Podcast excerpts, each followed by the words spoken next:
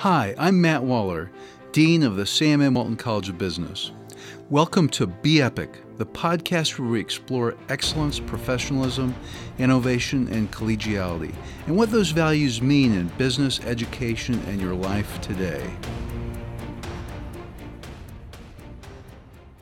I have with me today Reggie Miller, who is the Vice President Global Chief Diversity, Equity, and Inclusion Officer at McDonald's. Reggie is an alum, two time alum of the University of Arkansas with an undergraduate and master's degree. And he has a tremendous experience. He served in the U.S. Army Reserve for eight years, and he worked for Walmart for many years. He's had a wide variety of uh, experiences at Walmart he spent time in store operations. Uh, he spent time at the home office in logistics and replenishment. He also has experience at Tyson Foods and, and HR, uh, but many years of experience at Walmart, Sam's Club, and he also was vice president of global inclusion and diversity at VF Corporation prior to joining McDonald's as Global Chief Diversity, Equity, and Inclusion Officer.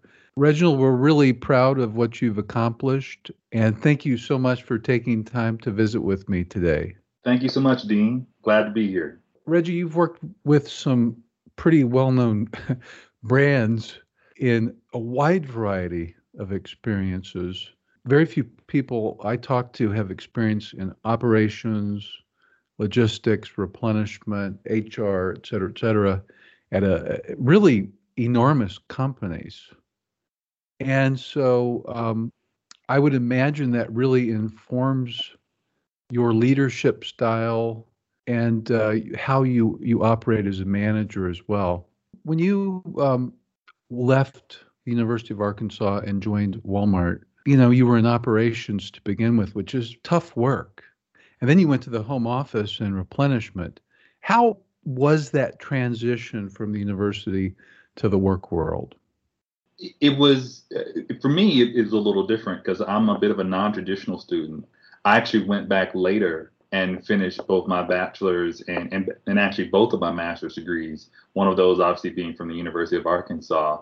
Um, and so I did it while working. I was already in the workforce went back to start uh, getting my uh, finishing my, my bachelor's degree in 2006 uh, while I was still at Tyson Foods and just kind of run the gamut after that. and so it was interesting. One thing that you may not know is that I originally went to school in a dual degree program. The way it was pulled together is that I would do three years at Morehouse College in Atlanta get a degree in chemistry. So how about fast tracking that? and then two more years at Georgia Tech and get a chemical engineering degree. Um, that was sort of my original path. And then, you know, life happens. But uh, I will tell you, because my wife is an alum of the college as well, my engagement with the University of Arkansas really goes back, you know, to the early 90s. At a program that the university used to run where diverse students could come up for a day, spend time at the university, get to know it. Um, it was during the time where uh, Corliss Williamson and, and Scotty Thurman were, were roaming the campus. Oh yeah. So it was it was really exciting, and so my love for the university goes back, you know, my entire life, especially being a native of Arkansas. But but what I will tell you is having been involved with college relations, and I ran Walmart's internship program and MBA program at one time. Um, it's a huge jump going from whether you're an undergraduate or a graduate student going into your first corporate job and corporate environment. And the advice that I always give students is really focused in on, you know, not only how do you sort of find your way and find out what you're good at within uh, that respective organization, but but two, surround yourself with people who are going to make you better. Uh, I did a once again maybe a little bit non-traditional. So I'm a graduate of Osceola High School, and I graduated on a Friday night, got up the next morning with my parents, drove to Atlanta, and on Monday started summer school. So the summer before my official freshman year, I was already taking college courses on campus. The men that I met that summer are still friends of mine to this day. One is the head of medicine at Penn. One is a, a tech CEO. Um, another one is, is a doctor. Another was an engineer at GM. All well accomplished, all doing well, all great family men, God fearing.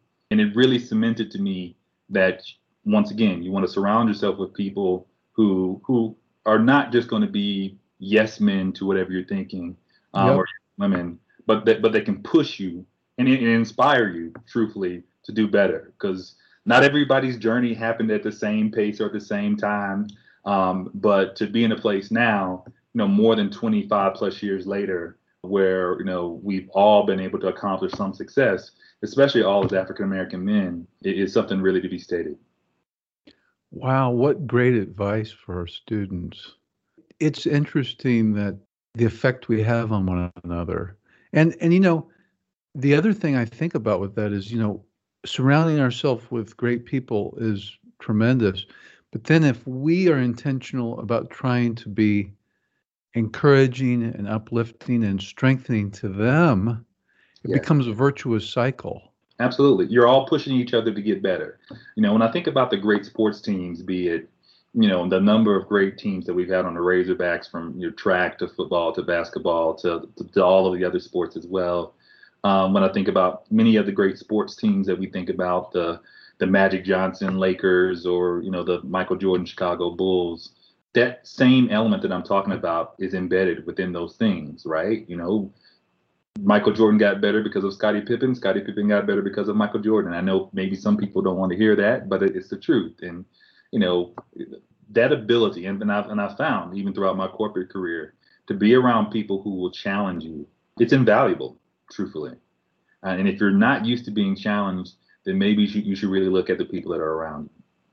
Well, Reggie, you know, uh, when I look at your career, and you spent most of your time with with Walmart, but now you're you're moving to Chicago. You're with McDonald's, which is a remarkable company. I mean, Walmart and McDonald's are different, very different companies in some ways, but they're both remarkable companies.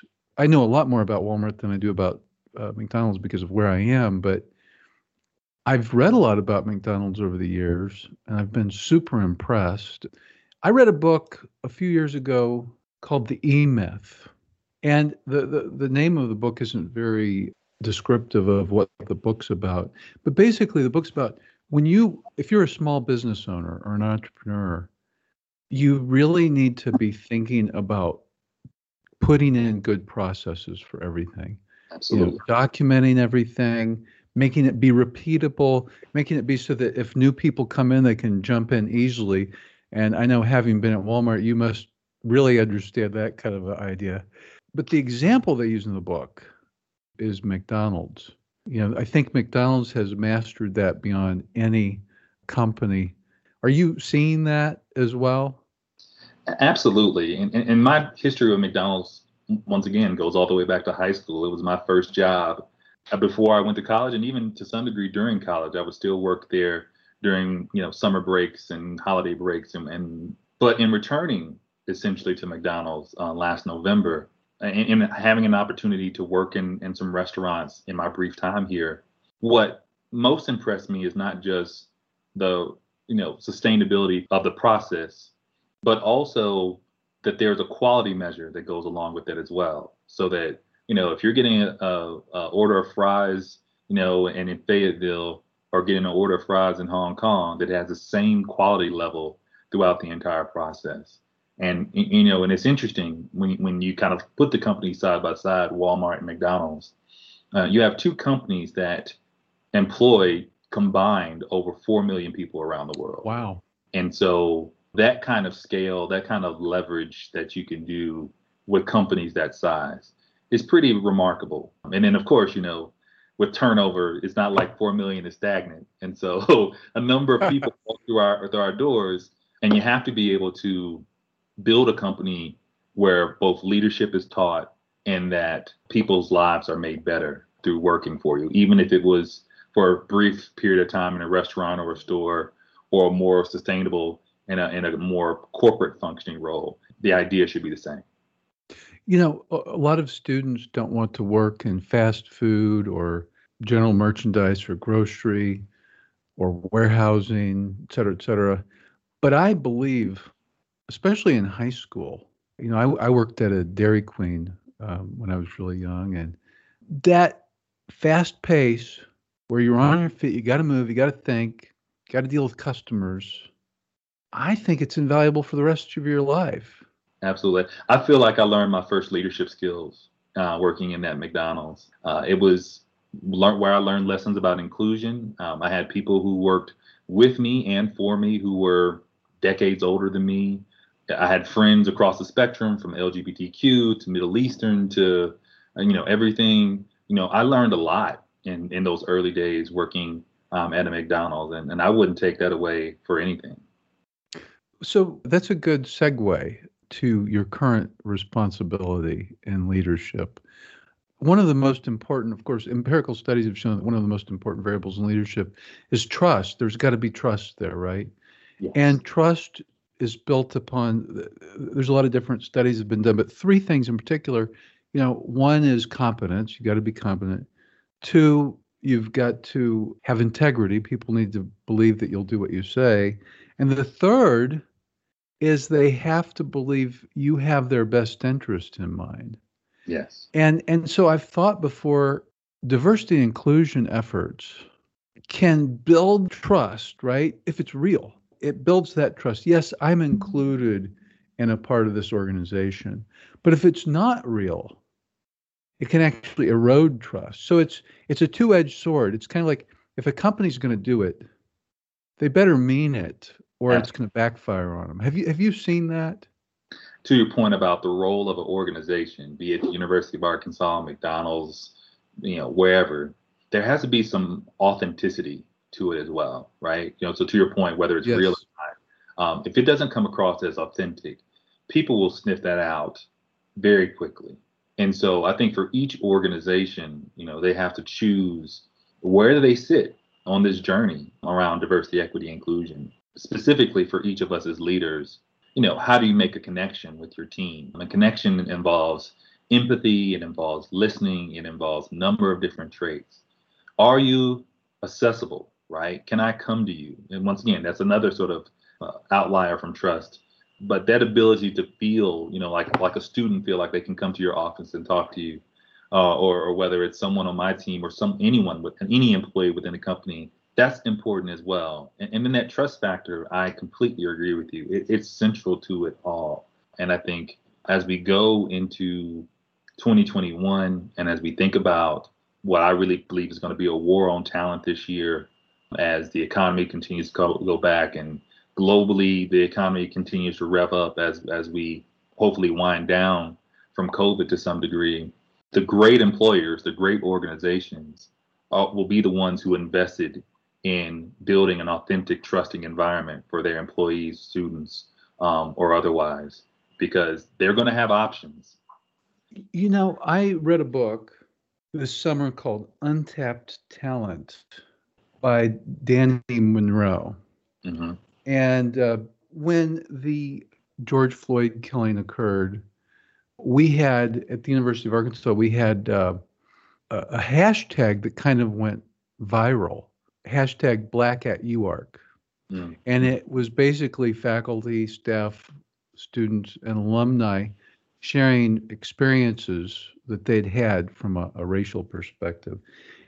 And I read it and I thought, I, I, need to dig into this more. Of course, I've read a number of books on it now, uh, but this was one of the first ones. And to your point about the talent battle that's going on, you know, I realized, wow, one way the Walton College could really help here is through DEI uh, with respect to our faculty, staff, and students. I thought, wow, there's a lot of people out there that we're not reaching properly. So, the way you described that, tying the DEI to the talent battle that's going to be going on, what's your view of that? Well, you know, the, the interesting piece, you know, that I'm seeing in general, right, is we're sort of at this inflection point, I believe. And, and many people will say, well, you're talking about racial inequality and and other things. And actually, in this particular situation, I'm not. Uh, what I'm really talking about is we're at an inflection point in regards to how the changing demographics of both the country and the world are really starting to have an impact, right? So we're at the point right now, 2020, 2021, 2022, where we're going to see a real impact of the needs of this younger generation, this more diverse younger generation, and what their expectations are within the workforce of companies uh, on social issues as well, really beginning to cement itself. My personal opinion is, is that is sort of counterbalance between somewhat of the old guard trying to hold on to old ways. And I think a lot of the battles that you're seeing, socioeconomic, sociopolitical, is, is that sort of tugging at the old ways and this push towards uh, this new agenda for, for this current generation. The challenge, obviously, that, that we have as organizations between, once again, for profit, universities, or whatnot, is to find that right rhythm and support the needs of what will be, truthfully, the, the ruling class, if you will, of this next generation going forward to a point, you know, in the next 15, 20 years where groups that we call minorities today will be in the majority in, in this country. How each of our respective organizations react to that is an important one. We're all trying to figure it out at the same time. There's no sort of magic bullet to what that looks like. And then layer on top of it the racial inequality, you know, global pandemic that we're facing as headwinds as well. And so it's a really, really, really interesting time. I think people will go back and look at the sort of this period in our country and our world's history as an interesting one as, as we really try and begin to make a transition from baby boomers and Generation X to this new generation and what their wants and needs are out of society. I, I see why McDonald's hired you into this position. You have a very strategic, broad global perspective on this. Well, thank you. I appreciate that. So, Reggie, the vision of the Walton College states through teaching, research, and service to be thought leaders and catalysts for transforming lives. So there's two pillars of our vision mm-hmm. thought leadership and being a catalyst for transforming lives. And we came up with a tagline for the college that ties our vision to our values, which we didn't do this on purpose, it just worked out. So the values of the Walton College, which we defined in the 90s, uh, excellence, professionalism, innovation, and collegiality. The acronym spells EPIC. So we thought, well, that's neat. When we came up with it, though, the only meaning of epic really was uh, a long heroic story or poem. And we thought that's really neat. As we go on this journey for fulfilling our values, it'll be an epic journey, right? But later, epic started to mean great. And we thought this is a neat combination. And so our external relations team came up with this idea for a tagline for the college that was be epic.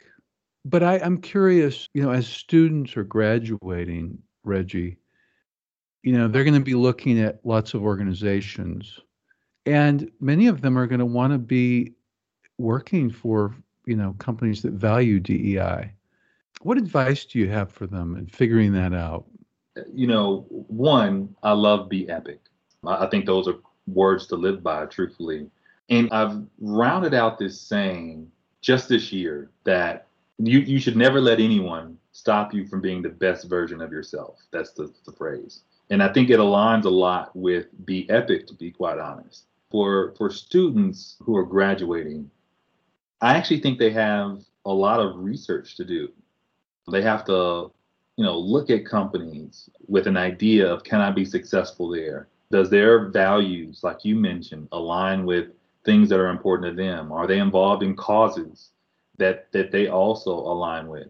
And even when they talk to managers at their company through interview process at career fairs, virtually, whatever the case may be, do those leaders in, in, in embody the values that they're looking for as well. And and it's not a perfect science and and hey, we've all probably made mistakes in that process. But I think there's a lot of work to do to really figure out the simple phrase of can I be successful or maybe even can I be epic at that organization. And know that maybe there are some roles within that company or even or roles at specific companies that might be stepping stones to the next one. But the reason why I've been using that phrase is because even if that role wasn't right for you, even if that company wasn't the right one for you, what you want to do is leave a legacy of being great in that role or at that company and, and leave sustainable processes in place in the role that you it doesn't matter if you're an accountant working in hr working in marketing working in supply chain or operations you would have have wanted to leave your mark in the role even if the company or role isn't necessarily right for you um, and so that would be the advice i would give to the students is one make sure that for every choice of role or company that you look for places where you could be successful but then two leave a legacy be epic in that role during the time that you're in it.